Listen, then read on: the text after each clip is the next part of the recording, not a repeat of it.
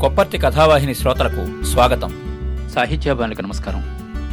నూరేళ్ళ తెలుగు నవల పద్దెనిమిది వందల డెబ్బై ఎనిమిది నుండి పంతొమ్మిది వందల డెబ్బై ఏడు వరకు వచ్చిన పాతిక ప్రసిద్ధ నవలల పరిచయం పరిశీలన రచన సహవాసి. ఈ వారం మనం పరిచయం చేసుకోబోయే నవల మైదానం రచయిత కీర్తిశిష్యులు గుడిపాటి వెంకటచలం. గుడిపాటి వెంకటచలం గారు పంతొమ్మిది మే పద్దెనిమిది వందల తొంభై నాలుగున జన్మించారు. నాలుగు మే పంతొమ్మిది వందల డెబ్భై తొమ్మిదిలో మరణించారు. పుట్టింది మద్రాసులో.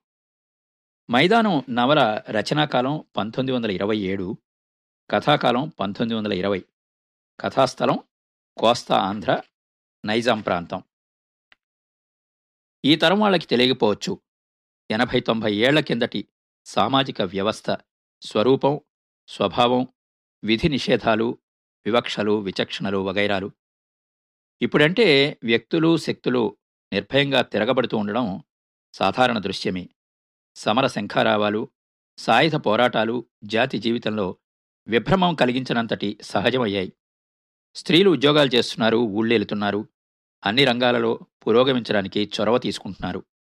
ఆకాశంలో సగం అవకాశాల్లో సగం అంటున్నారు. స్త్రీవాదం బలమైన గళంగా వినిపిస్తోంది. కానీ గత శతాబ్ది రెండవ మూడవ దశకాల్లో వ్యక్తి స్వేచ్ఛని ముఖ్యంగా స్త్రీ స్వేచ్ఛని వ్యవస్థ సహించలేదు. ఇష్టం వచ్చిన అభిప్రాయాలు కలిగి ఉండడమే సహించడానిదైనప్పుడు వాటిని ప్రచారం చేయడం తిరుగులేని అధికారంపై తిరగబడడం ఊహించలేనివి. సమాజంలో సగభాగమైన స్త్రీల పరిస్థితి ఎలా ఉండేది? అనాదిగా అణచివేతలకు గురయ్యి నిస్పృహతో ఆడదై పుట్టడం కన్నా అడవిలో మానై పుట్టడం మేలు అనే విషాద జీవితం స్త్రీది. ఆడపిల్ల బడికి వెళ్తాను అంటే ఉద్యోగాలు చేయనా ఊళ్ళేనా అని సమాజం ఈసరించుకుంది. ఆ పరిస్థితి మారడానికి చాలా కృషి చేయాల్సి వచ్చింది. ఉద్యమాలు నిర్మించాల్సి వచ్చింది. పురోగామి భావజాలాన్ని సృజన సాహిత్య ప్రక్రియ ద్వారా ఆవిష్కరించాల్సి వచ్చింది. ఈ క్రమంలో సమాజం కొట్టిన దెబ్బల్ని చవిచూడాల్సి వచ్చింది. మార్పుని తీసుకురావడం అనేది నల్లేరు మీద బండి కాదు పల్లేరుకాయల ముళ్ళకు పాదాలు నెత్తురొడుతున్నా నమ్మిన సిద్ధాంతాలంటే నిబద్ధతతో నిమగ్నతతో ధైర్యంతో ముందడుగు వేస్తూ పోయారు. సమాజం వెలివేసినా చెలించక సమధిక విశ్వాసబలంతో కొమ్ములతో బసవన్న కుమ్మినట్టు కుమ్ముతూ ముందుకు సాగారు. అలాంటి వాళ్ళలో మొట్టమొదట చెప్పుకోవలసిన వాడు చలం పేరుతో సుప్రసిద్ధుడైన గుడిపాటి వెంకట చలం. వ్యక్తి స్వేచ్ఛకు ప్రబల శత్రువు ఫ్యూడల్ వ్యవస్థ. ఈ వ్యవస్థలో దీని సంస్కృతి ప్రభావంలో వ్యక్తి స్వీయ జీవితానికి స్వీయ ఆలోచనలకు స్వీయ ఆచరణకి అవకాశం లేదు అన్నది ప్రత్యక్ష సత్యం. వ్యక్తి జీవితంలో సమాజం వివిధ రూపాలలో గురువు కులము మతము సంప్రదాయ రూపాల్లో జోక్యం చేసుకోవడం వ్యక్తి స్వేచ్ఛని హరించివేస్తుంది వ్యక్తి స్వేచ్ఛకి అడ్డొచ్చే ప్రతి శక్తిని అది వివాహ వ్యవస్థ కావచ్చు మతం కావచ్చు సంప్రదాయం కావచ్చు దేన్నైనా ప్రతిఘటించాలి అన్నది చలం ఉద్దేశం. లక్ష్యం కూడా. వ్యక్తి స్వేచ్ఛ పట్ల చలానికున్న ఈ ప్రగాఢ సంకల్పమే స్త్రీ స్వేచ్ఛ కోసం ఉద్యమించి పోరాడేందుకు ప్రేరణ అయ్యింది. ఉరిమి చీల్చి చెండాడి మంచికో చెడ్డకో తన తరం పాఠకులనే కాదు తరువాత రాబోయే తరాలను ప్రభావితం చేసిన మహారచయిత చలం. స్త్రీకి కూడా శరీరం ఉంది దానికి వ్యాయామం ఇవ్వాలి. ఆమెకి మెదడుంది దానికి జ్ఞానం ఇవ్వాలి. ఆమెకి హృదయం ఉంది. దానికి అనుభవం ఇవ్వాలి అని చలం వాదించాడు. తన సాహిత్యం ద్వారా ఈ భావజాలాన్ని పరివ్యాప్తం చేయాలని నడుం కట్టాడు. స్త్రీ పురుష సంబంధాల విశ్లేషణలో ఆయనది పూర్తిగా కొత్త పొంత. స్త్రీ పురుషుల మధ్య ఆకర్షణ సహజమైనది. అది మూడు దశలుగా ఉంటుంది అని చలం విశ్లేషించాడు. కామము మోహము ప్రేమ అనేవి ఆ మూడు దశలు. కామం మోహంగా మోహం ప్రేమగా పరిణామం చెందుతుంది. వ్యక్తులు తమని తాము ఉన్నతీకరించుకోగలిగినప్పుడు ప్రేమ వికసిస్తుంది జీవితం ధన్యమవుతుంది. వివాహం విడాకులు వంటి అంశాలలో చలం ఆలోచనలు ఈనాడు అదే విషయాలలో సమాజంలో మనం చూస్తున్న మార్పులకి స్ఫూర్తినిచ్చాయి. ఆనాడు ఉన్న పరిస్థితుల్లో సమాజాన్ని కుదిపివేయడానికి తన కళాన్ని పదును మెరుపులు మెరిసే పరశువు కావించాడు. తన కథావస్తువుతో ఝుంఝామారత కథనంతో షాక్ ట్రీట్మెంట్ ఇచ్చాడు. మైదానం అలాంటి షాక్ మైదానం ప్రారంభ పేరాతో ఈ షాక్ మొదలై చివరికంటా సాగుతుంది. లేచిపోయినావంటే ఎవరైనా నన్ను నాకెంతో కష్టంగా ఉంటుంది. నువ్వే ఆలోచించు. మైదానం సారాంశం ఒక్క ముక్కలో చెప్పాలంటే బహుశా ఈ వాక్యం సరిపోతుందేమో. రసహీనమైన సంసార కూపంలో భర్తతో బుద్ధిగా కాపురం చేస్తున్న ఇల్లాలు రాజేశ్వరి. పరాయి మగవాడు భర్తకి ఆత్మీయుడైనా స్నేహితుడైనా సరే ఇంటికి భోజనానికి వస్తే వడ్డించడానికి ససేమిరా ముందుకు రాని పతివ్రత. పితృస్వామ్య భావజాల సంస్కృతి ప్రభావంతో రూపుదాల్చిన స్త్రీ. భర్త లాయరు. భార్య తలంటి పోసుకుని తల్లో మరువం జాజులు పెట్టుకుని కొత్త సిల్క్ చీర కట్టుకుని దగ్గరకొస్తే కళ్ళెత్తి చూడకుండా కాగితాల్లో తల పెట్టుకుని వనా నీ చేతి పది రూపాయలు నోటిచ్చాను కదా అది తెచ్చి అంటాడు. ఇచ్చిన తర్వాత తలెత్తి చూసి మొన్న తెప్పించిన సీకాయంత ఖర్చు పెట్టేశావా? అంటాడు. అది ఆయన రసికత్వం. ఒకనాడు వారింటికి ఏదో వ్యాజ్యం విషయమై మాట్లాడడానికి అమీర్ అనే ముస్లిం యువకుడు వచ్చాడు. కచేరీ గదిలోకి కాఫీ తీసుకువెళ్ళిన రాజేశ్వరిని అతడు చూశాడు. కాని ఆమె మాత్రం గదిలో వేరే వారెవరో ఉన్నారని చప్పున వెనుతిరిగి వెళ్ళిపోయింది. కాని ఎంతో బలము వాంఛ నిండి ఉన్నట్లుగా ఆమె కనిపించిన అతని గాఢమైన చూపు ఆమెని తలకిందులు చేసింది. తరువాత నాలుగైదు సార్లు అతను కనబడ్డాడు. అతని తీవ్ర కాంక్షని ఆమె మనస్సు పట్టేసింది. మనస్సులో అతని కోసం ఎదురుచూడ్డం అతని తీవ్ర కాంక్షకి తాను కావలసిందాన్ని అనే భావం ఆమెని సంతోషపరవసరాన్ని చేసింది. ఆమె భర్త లేనప్పుడు అతను సరాసరి ఇంటికొచ్చేసి అంతకు ముందు నుంచే ఎంతో పరిచయం ఉన్నట్టు చనువు తీసుకుని రాజేశ్వరి చుట్టూ చేతులు పోనిచ్చి అదుముకున్నాడు.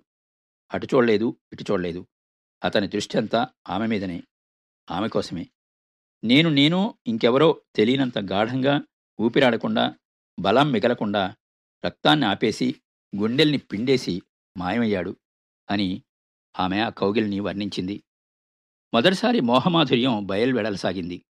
ఆమె ఒక అపూర్వ అనుభూతికి లోనైంది. నేను నేను కాదు ఆ రోజే పాతరాజేశ్వరి చచ్చిపోయింది. అతనే నేనంతా నేనంతా అతనే. అతని బలమైన మోహంలో లీనమైపోయాను అని అనుకున్నది. నాతో వచ్చే అన్నాడు అమీర్. చెబుతాను తర్వాత. మళ్ళీ నువ్వు రావు అప్పుడు సావకాశంగా మాట్లాడాలి అన్నది రాజేశ్వరి. తర్వాత ఓ వారం రోజులకి ఇద్దరూ కలిశారు. సావకాశంగా మాట్లాడుకున్నారు. నైజాం తీసుకువెళ్తాను అన్నాడు.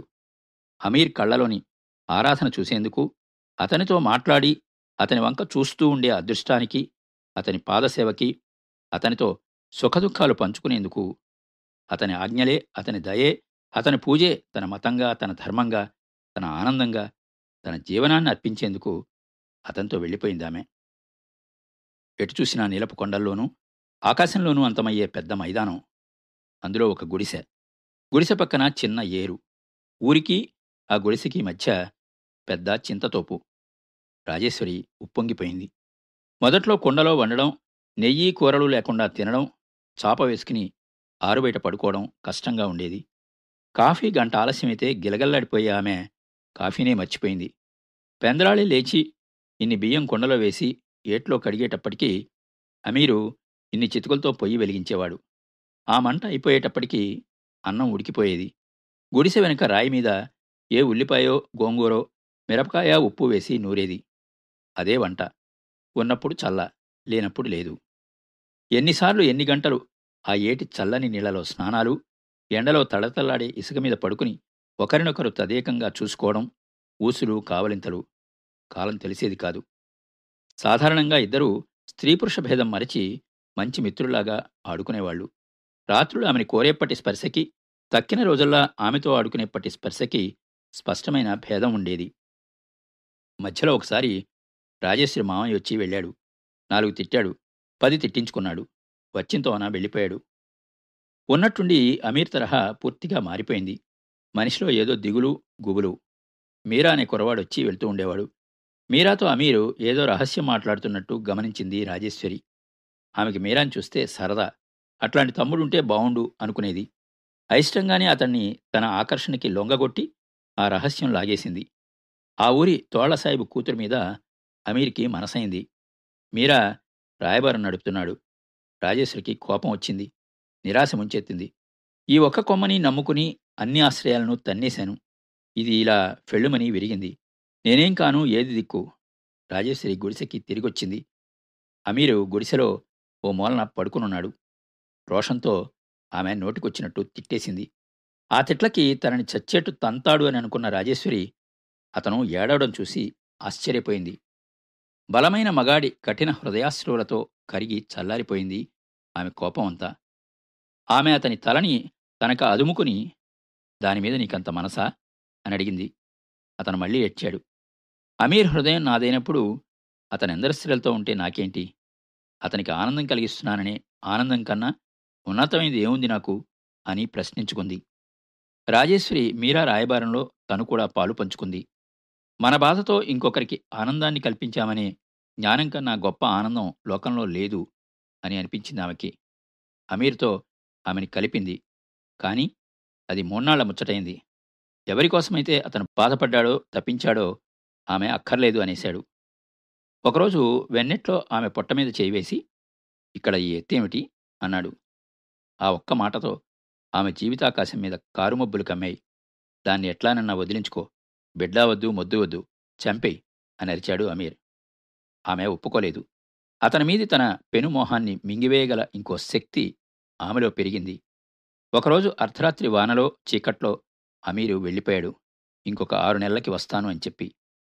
మీరా అక్కగారు పంపించిన ఒక మనిషి మంత్రసానితనంతో రాజేశ్వరికి గర్భస్రావం అయింది. మీరా ఆమెను అంటిపెట్టుకుని మూడు రోజులు అహర్నిశలు పరిచర్యలు చేశాడు. మీరాకు దీది అయ్యి అతనితోడిదే ధ్యానమయ్యింది కాని తన మీద అతని కోర్కె తీవ్రతను గుర్తించి మీరా నేను నీకు కావాలా? అని అడుగుతుంది. మళ్ళీ ఆమె సమాధానం చెబుతుంది. నేను అమీర్ దాన్నైనా అతని మీద కంటే నీపైనే నా ప్రేమ ఎక్కువ. మీరాతో ఆమెకున్నది అమలిన సాన్నిహిత్యమే నిష్కల్మషమైన ప్రేమే. మీరాని అమీరు అపార్థం చేసుకుంటాడు. రాజేశ్వరి దగ్గరకు తిరిగి వచ్చి మీరా ఆమె కలిసి పడుకుని ఉండగా మీరాని కత్తితో పొడిచి చంపబోతాడు. రాజేశ్వరి మీరాని కావలించుకుని అమీర్ కత్తికి అడ్డుపడింది. అమీరు తన్ని తానే పొడుచుకున్నాడు. మీరా డాక్టర్ కోసం పరిగెత్తాడు. డాక్టరు పోలీసుల్ని పిలిచాడు. దీది తను పొడిచేసి ఉంటుందనుకుని ఆమెని రక్షించడానికి మీరా పోలీసుల ముందు తానే అమీర్ని చంపాను అన్నాడు. మీరాని రక్షించడానికి రాజేశ్వరి తానే అమీర్ని చంపానని అబద్ధం చెప్పింది. తెల్లవారింది. లోకం ఆమె మీద చీకటి ముసుగు తీసేసి ఆమె ఒంటరితనాన్ని చూసింది. మైదానం ఆనాడు ఆంధ్రదేశాన్ని కుదిపేసింది. సంప్రదాయవాదులు గగ్గోలు పెట్టారు.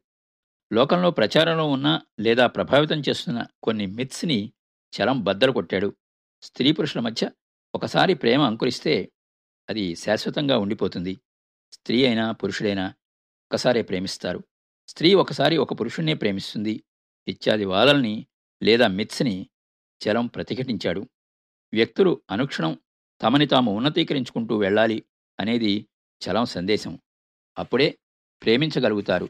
ప్రేమలోనే ఉంది మహత్తరమైన ఆనందం. హృదయంలో కలం ముంచి రాసిన హృదయంగమ రచన చలంగారి మైదానం. మైదానం అత్యంత వివాదాస్పదమైన నవలయింది. చెలియలు కట్ట రాయడానికి ఇది విశ్వనాథ వారిని ప్రవోక్ చేసింది అని కొందరు విమర్శకుల అభిప్రాయం. ఏమైనా? మైదానం గొప్పతనం అందులోని వస్తువు శిల్పం మీద కన్నా అది పాఠకుల్లో ప్రేరేపించే ఆలోచనల మీద ఆధారపడి ఉన్నది. చలం రేకెత్తించిన ఆలోచనలు ఆయన రచనలిచ్చిన స్ఫూర్తి తరువాతి తరాలకి పరివ్యాప్తమై పోరుబాటను మరింత పట్టుతరం చేశాయి. ఆ స్ఫూర్తి పొందిన వాళ్ళే పరిష్కారాల కోసం అన్వేషించారు ప్రతిపాదించారు. తత్ఫలితమే ఈనాటి ఈపాటి మార్పైనా కూడా పురుషాధిక్య సమాజంపైన పితృస్వామ్య భావజాల సంస్కృతిపైన సాగే సమరం సగంలో ఉన్నది. వ్యక్తి స్వేచ్ఛని స్త్రీ స్వేచ్ఛను హరించే శక్తులు ఇంకా పడగెత్తుతూనే ఉన్నాయి. అందుకే చలం రచనలకి నేటికి రెలవెన్స్ ఉంది. ఆ స్ఫూర్తి కొనసాగుతూ ఉండవలసిన అవసరం ఉన్నది. మైదానం గురించి మరికొన్ని మాటలు. మైదానం నవల పుస్తక రూపంలో తొలిసారిగా పంతొమ్మిది వందల ముప్పై నాలుగులో వచ్చినట్లు తెలుస్తోంది. అయితే పంతొమ్మిది వందల ముప్పై ఒకటిలో తన మిత్రుడు చింతా దీక్షితులకి రాసిన ఒక ఉత్తరంలో ఈ మధ్య నాదో కథ ఈ ఊళ్ళో బెజవాడ పత్రికలో ప్రచురించారు అంటాడు చలం. ఈ రచన మైదానమే అని అనుకోవచ్చు. ఆ విధంగా అయిపోయిన మైదానం రచన పూర్తి చేసి పంతొమ్మిది వందల ముప్పై మూడులో ఆంధ్ర విశ్వకళా పరిషత్ అంటే ఆంధ్ర విశ్వవిద్యాలయం వారు నిర్వహించిన నవలల పోటీకి మిత్రుల బలవంతం మీద పంపాడు చలం. ఇదే పోటీకి విశ్వనాథ వారి వేయి పడగలు అడవి బాపిరాజు గారి నారాయణరావు కూడా వెళ్ళగా ఆ రెండింటికి సమానంగా బహుమతిని పంచారు. మైదానం తిరస్కృతమైంది. ఆనాటి పాఠకులే కాదు ఆ పోటీ న్యాయ నిర్ణేతలు కూడా మైదానంలో చలం ప్రకటించిన తీవ్ర భావాల తుఫాను తాకిడికి తట్టుకోలేకపోయి ఉంటారని ఆయన అభిమానుల అభిప్రాయం. స్త్రీ శరీరంపైన హృదయంపైన కూడా స్వేచ్ఛా హక్కు అని ఆమెకే ఉండాలి అంటున్న ఈనాటి స్త్రీవాదులు దాదాపు ఎనభై ఏళ్ళ పూర్వమే చలం రచనలో సంప్రదాయవాదుల గుండెలు పిక్కటిల్లేట్టుగా మారుమోగింది. కామము మోహము ప్రేమ ఈ మాటలకి మైదానంలో కొత్త అర్థాలు చెప్పాడు చలం. మైదానం ద్వారా చలం వెలిపించిన భావాలే కాదు ఆ నవలలో ఆయన ప్రదర్శించిన భాషా శైలి విన్యాసాలు కూడా పాఠకుల్ని ఉక్కిరిబిక్కిరి చేశాయి. ఆ నవలలో కొన్ని చోట్ల చలం శైలి అచ్చమైన స్వచ్ఛమైన వచన కవిత్వంలో వెలుగుతుంది. అయితే చలం భాషలోనూ శైలిలోనూ కనబడే పదును వాడి వేడి అన్నీ కూడా ఆయన భావతీవ్రతకి ప్రతిబింబాలే అంటారు విమర్శకులు. తన ఆలోచనల్ని ఆమోదించకుండా తన భావాలను గౌరవించకుండా కేవలం తన భాషని శైలిని పొగిడేవాళ్ళంటే చలానికి కూడా ఒళ్ళుమంటే విన్నారు కదండి? చలంగారి మైదానం నవల పరిచయం. వచ్చే వారం మరో మంచి నవలను పరిచయం చేసుకుందాం. అంతవరకు సెలవు. మీ కొప్పర్తి రాంబాబు విశ్రాంతి ఉద్యోగి ఇండియన్ బ్యాంక్ విజయవాడ. మా షో మీకు నచ్చినట్టయితే యాపిల్ పాడ్కాస్ట్ గూగుల్ పాడ్కాస్ట్ మరియు స్పాటిఫైలో కానీ సబ్స్క్రైబ్ చేసి నోటిఫికేషన్ ఆన్ చేసుకోండి. నెక్స్ట్ ఎపిసోడ్ రిలీజ్ అయినప్పుడు మీకు అప్డేట్ వస్తుంది.